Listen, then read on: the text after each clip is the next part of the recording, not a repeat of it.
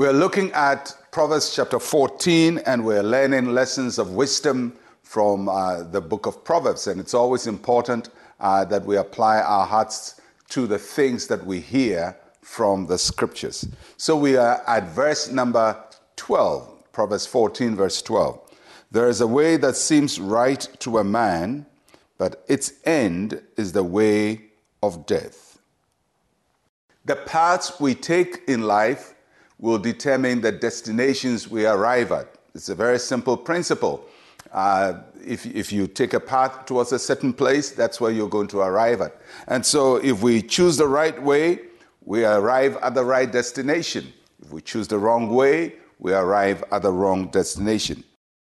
The question all of us have to think about as we journey in life is what path am I on? Is it the right path or the wrong way?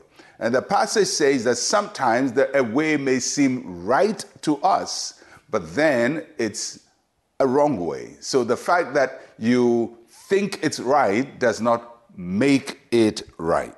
So, what are the things that we should be thinking about uh, as we look at the pathway on, whether it's the right way or the wrong way? So, I'm going to talk about three characteristics of the wrong way. First, the wrong way is easy, the wrong way is usually accessible. It does not offer us much resistance. And one of the reasons why the wrong way is easy is because many people are on it.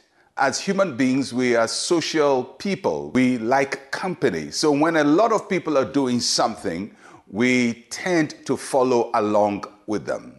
So if a lot of people are, are buying something, we think it's right for us to buy it. If a lot of people are behaving a certain way, we think we should also uh, behave that same way. And because of that, the wrong way, when the majority is doing it, is very easy because everybody is doing it.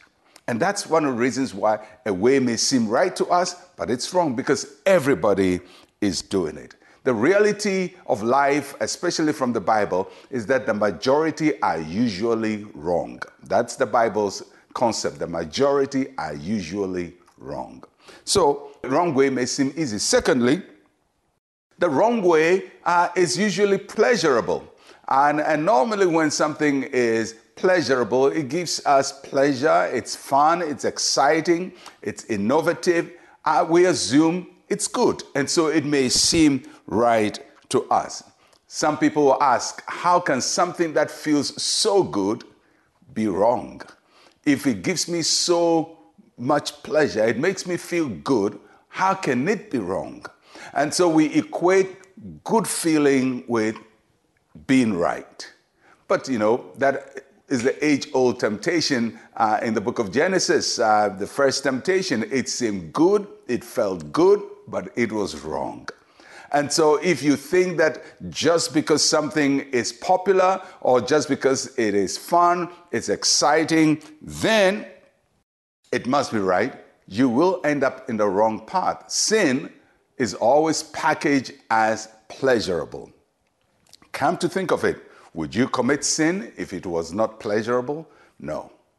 Number three, usually is short term instant gratification. It's something that you do that makes you feel good right now or gives you a result right now. Because the wrong way doesn't think about the end, it doesn't think about consequences. And uh, for us as human beings, it doesn't think about eternity, whether there is a heaven or a hell, because many of us have banished heaven and hell to ancient myths uh, as if there is no consequence uh, eternally to our actions, but there are eternal consequences. And if you're not thinking about eternal consequences, most likely you are doing the wrong thing. So that's what we learn about the wrong way. Let's pray.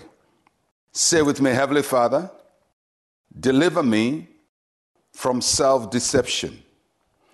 Help me to see life from an eternal point of view in Jesus' name, amen and amen. Well, I'll catch you again tomorrow. I'm Pastor Mensa Otabil. Shalom, peace, and life to you.